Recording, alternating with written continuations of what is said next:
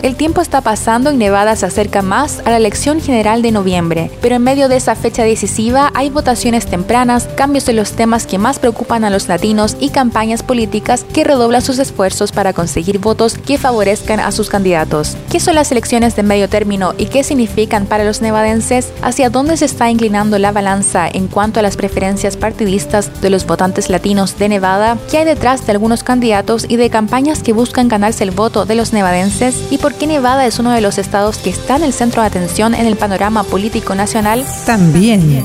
¿De qué se trata la pregunta 3 de la boleta electoral de Nevada o votación por orden de preferencia? Póngase al tanto escuchando Cafecito Nevada. Bienvenidos.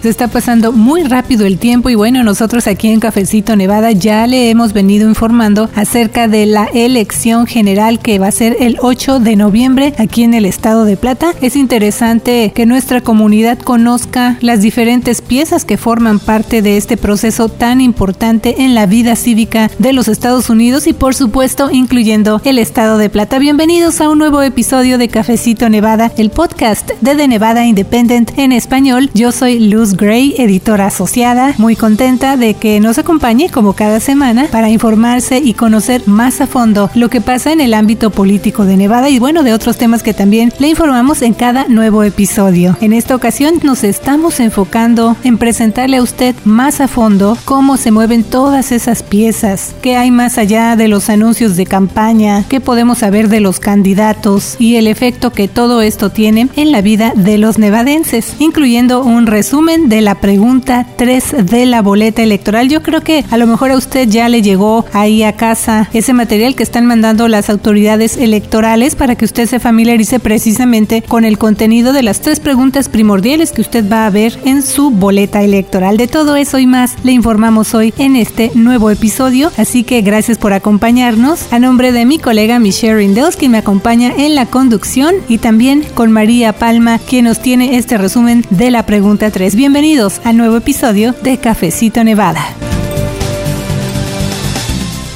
Hola Michelle, ¿cómo estás? Hola Luz y saludos a usted que nos escucha aquí en Cafecito Nevada. Hoy preparamos este programa para nuestra comunidad porque estamos viendo movimiento en la política del Estado ahora que ya viene la elección de noviembre. Entonces queremos que usted se familiarice mejor con lo que está pasando y sobre todo cómo le afecta. Así es, porque a veces la información está como que en varias partes y en esta ocasión nuestro objetivo en este programa de cafecito es que usted la escuche en un solo lugar. Pero bueno, Michelle, primero hay que ir apuntando en nuestro calendario las fechas clave, ¿verdad? Porque, por ejemplo, la votación anticipada para la elección general empieza el sábado 22 de octubre y termina el viernes 4 de noviembre y la elección general de Nevada es el martes 8 de noviembre. Otro punto es que este año no vamos a votar para elegir al presidente de los Estados Unidos, pero sí hay elecciones a nivel estatal y Nevada ya tuvo de hecho lo que se conoce como elección primaria, de eso ya lo informamos, pero vamos a recordar Michelle, ¿qué es esto de elección primaria y qué cambios vimos? Así es, la elección primaria de Nevada fue el 14 de junio. Ahí los miembros registrados de un partido votaron para seleccionar al candidato o candidata que los represente en la elección general de noviembre. En este caso, los republicanos votaron para escoger al candidato para representarlos en la carrera por la gubernatura de Nevada. El resultado favoreció el alguacil del condado Clark Joe Lombardo, así que entre todos los aspirantes republicanos que buscaban ser el candidato final para representar a ese partido en la carrera por la gubernatura de Nevada, Lombardo fue quien recibió la mayoría de los votos durante la elección primaria. Así que ahora estamos viendo una fuerte competencia entre Lombardo y el gobernador demócrata Steve Sisolak, quien está buscando la reelección. Otro de los cambios que ya vimos es que en la elección primaria resultó electo Kevin McMahill para alguacil del condado Clark. Eso significa que usted ya no va a ver en su boleta electoral esa contienda, pero también nos gustaría hacer un recuento de algunas de las carreras claves por las que vamos a votar este año. Gubernatura, vicegubernatura, representantes de Nevada en el Senado de los Estados Unidos, distritos congresionales de Nevada 1, 2, 3 y 4, con Mark Emmerday como único republicano representando a Nevada en el Congreso en ese momento.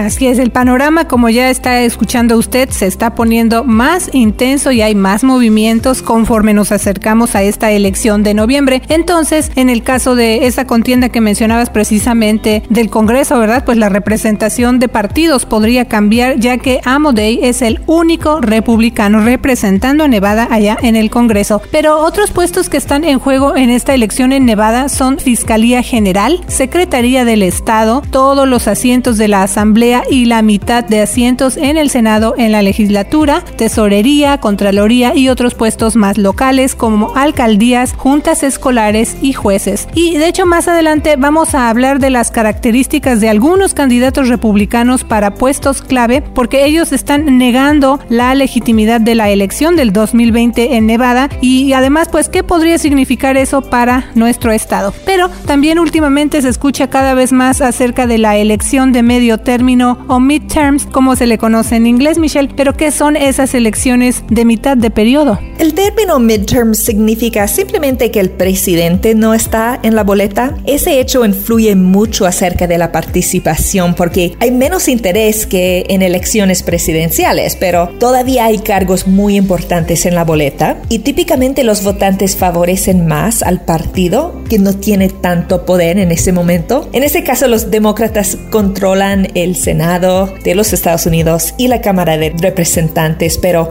es probable que los republicanos ganen más representación porque los votantes están expresando su frustración con la situación actual y algunos líderes que ahorita están en sus cargos. Sí, pero en medio de todo este proceso camino a la elección general de noviembre, ¿qué podemos informar acerca de lo más reciente en cuanto a los votantes latinos? ¿Hacia dónde se está inclinando la balanza en cuanto a sus preferencias partidistas. Esto también ya nos lo están empezando a preguntar y queremos hablarle a usted de esto porque, bueno, estamos hablando de el poder de elección de la comunidad latina y algo que destaca es que este es un grupo demográfico clave en esta elección, especialmente para los demócratas porque se está viendo que los votantes latinos se han acercado un poco más al Partido Republicano. Esa es una tendencia que llama la atención específicamente en este ciclo porque en elecciones anteriores la preferencia que ha dominado de los latinos pues es hacia los demócratas, aunque los latinos de Nevada se están inclinando un poco más hacia el Partido Republicano, no es en la misma medida que por ejemplo sucede en estados como Texas y Florida. Sí, Luz. En una encuesta reciente de Mi Familia Vota, la mayoría de participantes, es dos tercios de los votantes latinos en Nevada, dicen que el país lleva una mala trayectoria, pero casi la mitad de votantes latinos dicen que los demócratas abordarían mejor los temas más importantes y solo un quinto de los votantes hispanos dicen que los republicanos tendrían el mejor desempeño. Entonces, mientras los latinos generalmente no están satisfechos con la situación actual del país, los demócratas todavía tienen una ventaja entre los votantes latinos en Nevada.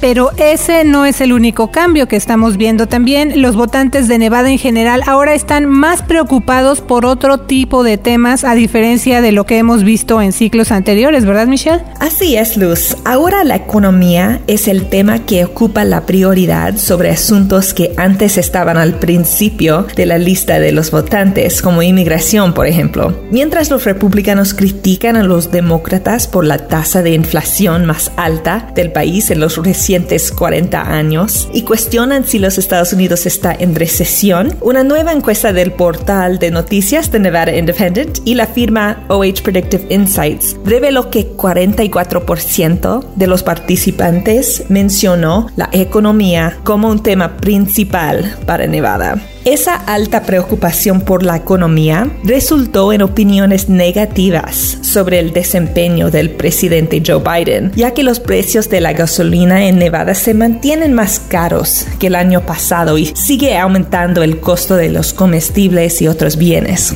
La encuesta también indicó que el intenso enfoque de los votantes de Nevada en la economía, por encima de cualquier otro tema, beneficia principalmente a los republicanos, en especial porque los demócratas controlan la presidencia y ambas cámaras del Congreso en ese momento. Así que la encuesta destacó la importancia que podría tener la inflación durante las elecciones de medio término este, año y el efecto negativo que tiene ese tema para los demócratas. Dicho partido ya está trabajando a nivel federal para mejorar sus mensajes acerca de la inflación, incluyendo nombrar un proyecto integral de ley de salud, clima y impuestos, como la ley de reducción de la inflación 2022. Sí, y también de eso le hemos venido informando, así que puede leer esa nota, más eh, detalles acerca de esta ley de reducción de la inflación 2022. Ahí lo va a encontrar en nuestro sitio de Nevada Independent en español, ahí en el internet. Pero algo que también estamos viendo en este ciclo electoral en cuanto a los votantes latinos son los esfuerzos que están haciendo las campañas para ganarse ese voto. Por ejemplo, Michelle, ¿qué contiendas podríamos destacar en cuanto a esto? Sí, Luz, persuadir a los latinos para que voten por tal o cual partido no es algo nuevo. En tiempos electorales se ven a más candidatos asistiendo a reuniones privadas y públicas organizadas por latinos de diferentes sectores y también se les ve en eventos comunitarios en lugares emblemáticos para esa comunidad, incluyendo restaurantes y comercios. Pero lo que sí estamos viendo este ciclo es que tal vez esos esfuerzos ahora están más dedicados o dirigidos caso es la carrera por el Senado entre el ex fiscal general de Nevada, el republicano Adam Laxalt, y la actual senadora demócrata Catherine Cortez Masto, quien en el 2016 se convirtió en la primera latina en haber sido electo para el Senado de los Estados Unidos. Adam Laxalt está haciendo intentos más dedicados para llegar a los latinos y dice que está haciendo más de lo que un republicano ha hecho para llegar a los latinos en ese ciclo. Los campañas de Laxo y de la senadora demócrata Catherine Cortez Masto se están enforzando por llegar a los latinos y ambos candidatos tienen muchos anuncios en español. Laxo ha impulsado con fuerza la noción de que los latinos están huyendo de los demócratas y presentó al Partido Republicano como el que representaría un conjunto de valores que atraería al votante estándar, no solo para ese año, sino para una generación. Eso es parte de Latinos por Laxalt,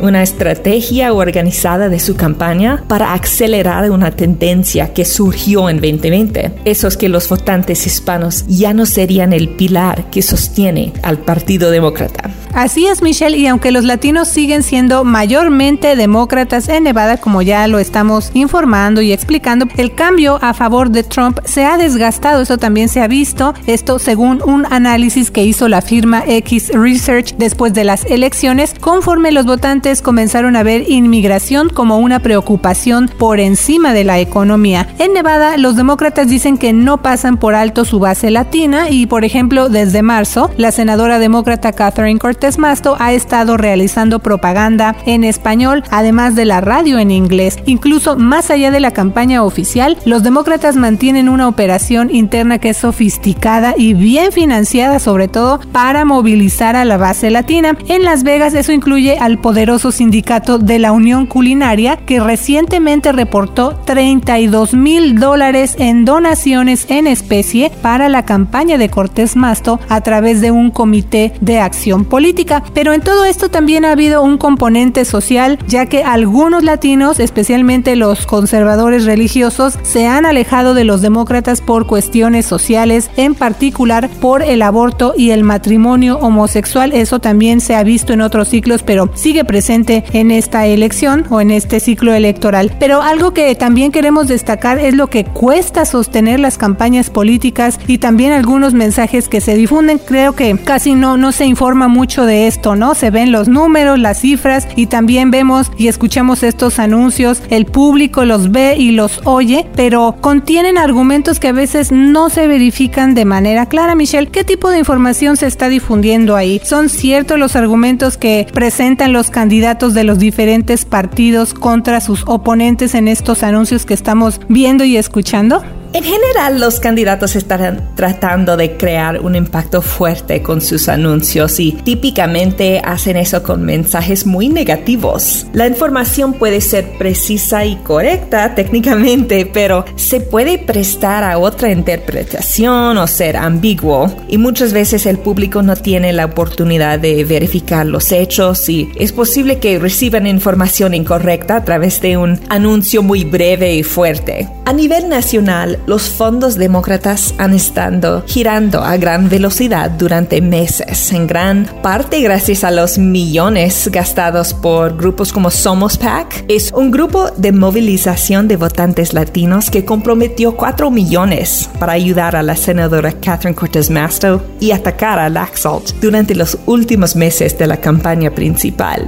Así es, esto es en cuanto a estas cantidades que se gastan y en las campañas también y sus contenidos políticos. Pero otra tendencia que se está viendo aquí en el país, incluyendo Nevada, son candidatos republicanos a puestos clave que están participando en contiendas electorales. Ahorita usted los está viendo como candidatos, pero ellos niegan que el presidente Joe Biden haya ganado la elección del 2020 y dicen que esa elección fue robada. Esa tendencia es falsa y se conoce en inglés como Big Lie o en español la gran mentira. Eso se hizo evidente con el asalto al Capitolio de los Estados Unidos, eso fue el 6 de enero del 2021, a lo mejor usted se acuerda de todas estas imágenes, cuando miles de simpatizantes del expresidente Donald Trump intentaron impedir que el Congreso certificara los resultados de las elecciones presidenciales del 2020 y bueno, como resultado, lamentablemente cinco personas murieron y cuatro policías se suicidaron más tarde. La violencia de ese día estuvo motivada por esta gran mentira que mencionamos, una serie de afirmaciones que, como decimos, son falsas acerca de que las elecciones presidenciales del 2020 fueron manipuladas en contra de Trump mediante un fraude electoral masivo, pero no hay evidencia de fraude electoral en una cantidad que cambiaría significativamente los resultados de las elecciones del 2020. Entonces, bajo este panorama, actualmente hay candidatos aquí en Nevada que están buscando puestos que son muy clave. Ellos son los republicanos Adam Laxalt, quien como ya dijimos está buscando representar a Nevada en el Senado de los Estados Unidos. También otro candidato es Jim Marchant, quien busca la Secretaría del Estado, que es justo la oficina que se encarga precisamente pues de supervisar todo lo relacionado con las elecciones. Sigal Chara, quien aspira a ocupar la Fiscalía General del Estado. April Baker, quien quiere ocupar el Distrito Congresional 3 en la Cámara de Representantes. Y Sam Peters, quien busca representar el cuarto distrito congresional en la Cámara de Representantes. Así que una de las grandes preguntas en este ciclo es ¿qué pasaría en Nevada y en el país si candidatos como estos nombres que mencionamos niegan la legitimidad de las elecciones y qué pasaría entonces si ellos pues llegan a ocupar puestos clave en la política?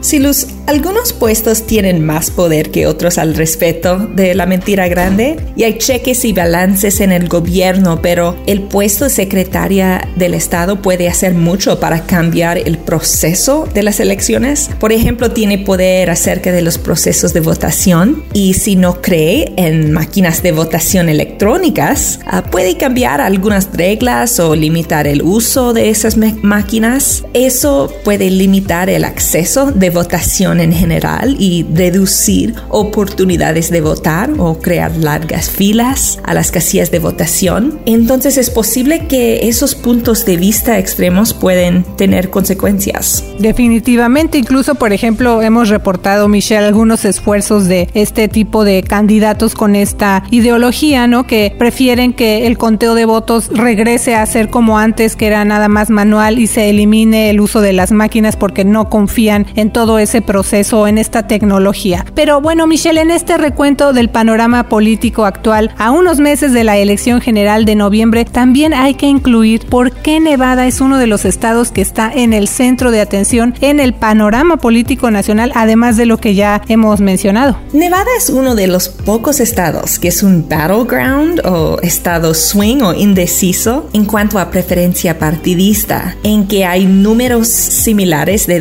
demócratas y republicanos. Entonces, cada elección es competitiva y los dos partidos tienen que trabajar duro para ganar. Por eso Nevada es uno de los estados con una senadora demócrata que puede posiblemente perder la elección ante un republicano y cambiar el balance de poder o el partido en control nacionalmente en el Senado de los Estados Unidos. Por eso muchos grupos fuera de Nevada están invirtiendo para influir en las contiendas de Nevada. Así así es, y son grandes cantidades también como ya le hemos mencionado. Pero bueno, ya escuchó usted un repaso, ¿no? De cómo están las cosas ahorita en Nevada en cuestiones políticas, ahora que ya se va acercando la elección general de noviembre. Así que vamos a seguir muy pendientes porque los resultados podrían cambiar el balance de poderes, no solo en el Estado, sino también pues la influencia que esto podría tener allá en el Congreso, Michelle. Así es, así que le invitamos a leer y escuchar todos los reportes que le presentamos acerca de esta y otras noticias. Bueno, Michelle, pero ya hablamos entonces de este panorama político, pero también es muy importante recordar pues cómo nos podemos preparar para votar, ¿no? Hay, información básica además de las fechas clave que ya le mencionamos, así que precisamente, ¿cómo podemos saber si estamos listos para votar o si nos falta algo? ¿Cómo nos podemos ir preparando? Sí, Luz, lo mejor es asegurarse de verificar el estatus de nuestro registro de votante visitando la página de internet de la Secretaria del Estado de Nevada.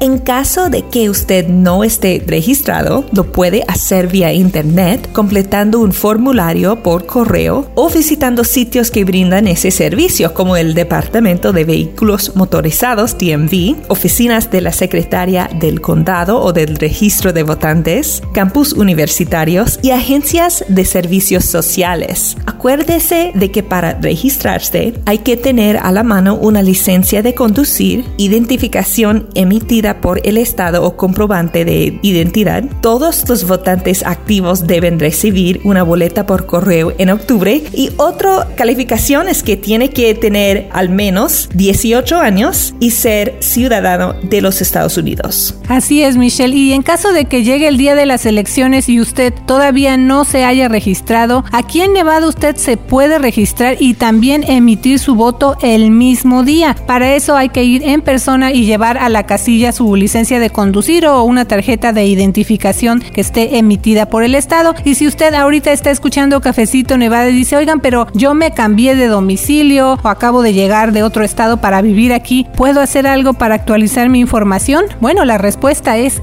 sí. Si usted cambió de domicilio hace poco, eso significa que su dirección no coincide con la que aparece en su identificación. Entonces también hay que llevar un comprobante válido de su domicilio actual. Ahora, ¿qué tipo de documentos puede usar como comprobante de domicilio? Pues por ejemplo, la credencial de identificación militar, recibo de servicios públicos, estado de cuenta del banco o de una cooperativa de crédito, su cheque de pago, declaración de impuestos, un estado de cuenta de hipoteca o de la renta, registro de su vehículo, recibo del predial o también otro documento que haya emitido una agencia gubernamental. Así es, Lucy. Otra cosa importante es que Nevada no requiere identificación para votar, pero si la persona se registra por primera vez o actualiza su registro, entonces tienen que proporcionar documentación que contenga su dirección actual. Y bueno, ya mencionamos que los votantes registrados activos van a empezar a recibir sus boletas por correo en octubre, pero me gustaría recordarle a usted que nos escuche que esto es parte de una nueva ley en Nevada que se aprobó durante la pandemia porque pues en el 2020 tuvimos elecciones presidenciales, usted se ha de acordar, y entonces se estableció ese recurso de votar por correo porque pues teníamos que quedarnos en casa debido a esa emergencia sanitaria de la pandemia. Entonces esa nueva ley se llama AB 321 y establece como permanente la votación por correo aquí en Nevada. Así que entonces cada votante registrado activo va a recibir su boleta por correo antes de cada elección, en este caso ya la elección general de noviembre. Y otro cambio en la manera de votar aquí en Nevada es que los electores inactivos, o sea, los que están registrados legalmente para votar pero no tienen una dirección actual en los récords, no van a recibir esas boletas. Y también los votantes pueden optar para que no se les envíe una boleta por correo, pero para eso tienen que proveer un aviso por escrito a su secretario electoral local. Entonces las boletas se pueden depositar en un buzón designado para boletas o en un buzón de correo siempre que tenga el matasellos de antes de las 5 de la tarde del día de las elecciones. Pero todo eso se lo vamos a seguir informando a más detalle aquí en Cafecito Nevada y también en nuestro sitio de internet de Nevada Independiente en español. Y como usted escuchó también al principio de este Cafecito Nevada, ya está lista nuestra colega María Palma para explicarnos acerca de la pregunta 3 de la boleta electoral de Nevada o votación por orden de preferencia. Recuerde usted que le hemos venido presentando una serie acerca de lo que se trata cada una de estas tres preguntas y hoy le toca pues a la número 3. Así que vamos a escuchar qué nos informa María Palma.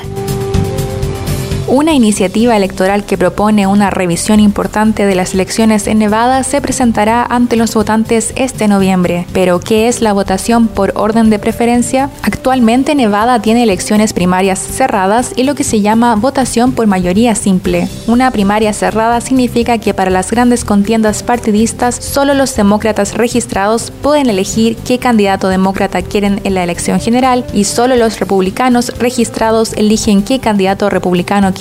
Miembros y votantes no partidistas no participan en este proceso y la votación de mayoría simple significa que cualquier candidato que obtenga los mayores votos, incluso si es menos del 50% del total de votos, es declarado ganador. Los cambios propuestos harían las elecciones primarias abiertas para todos y en las elecciones generales, en lugar de votar por un solo candidato, usted clasificaría sus preferencias de la primera a la quinta. Este sistema se llama votación de cinco finalistas. Así funciona. En la primaria, en lugar de seleccionar solo de los candidatos de sus partidos, los votantes elegirían un solo candidato de una lista de todos en la contienda, independientemente del partido. Miembros de partidos minoritarios y no partidarios también emitirían votos para esas carreras. Los cinco primeros en obtener votos pasan a la elección general, de ahí el nombre Los cinco finalistas. La elección general también tendría grandes cambios. En lugar de votar por un solo candidato para cada cargo, los votantes podrían clasificar su preferencia de primero a último. Los votantes clasifican a cada candidato en el orden del que les gusta más hasta el que les gusta menos. Después de la elección, si algún candidato tiene más del 50% de los votos de primera opción, automáticamente es el ganador pero si no hay una mayoría clara, el candidato que tuvo menos votos de primera opción sería eliminado y sus votos dirían a quienes sus votantes clasificaron en segundo lugar. Después de la primera eliminación, si un candidato con una clara mayoría aparece, será el ganador. Pero si todos los candidatos todavía están por debajo del límite del 50%, el proceso de eliminación continúa hasta que alguien tenga una clara mayoría y sea declarado ganador. Los defensores dicen que este sistema daría la oportunidad a una mayor cantidad de votantes de Nevada no afiliados a un partido importante de participar en el proceso político. Sin embargo, la iniciativa enfrenta la firme oposición de los principales demócratas, quienes dicen que es demasiado complicado. Si la iniciativa pasa este noviembre y de nuevo en 2024, la primera ronda de votación por orden de preferencia sería en la elección del 2026.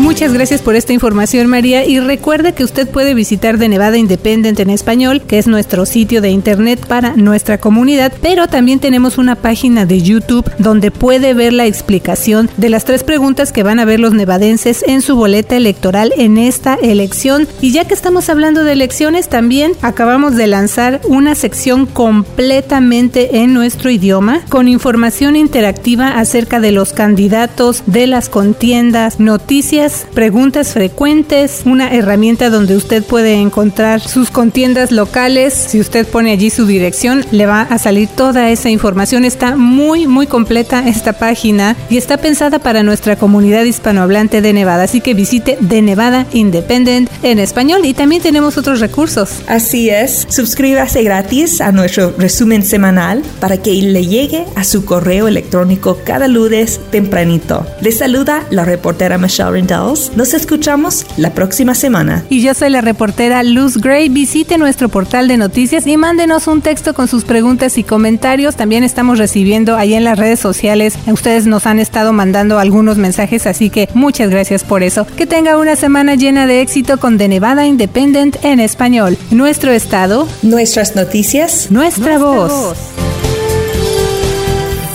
Para la información más actualizada al momento, las noticias minuto a minuto. Síguenos en redes sociales como de Nevada Independent en español, en Facebook, Envy Indie en español, en Instagram, Envy Indie en español en Twitter, de Nevada Independent en español, nuestro estado, nuestras noticias, nuestra voz. Gracias por escuchar Cafecito Nevada, producido por The Nevada Independent en español. Un sitio de internet no partidista y sin fines de lucro, con periodismo de fondo para nuestra comunidad. The Nevada Independent en español. Nuestro estado, nuestras noticias, nuestra voz.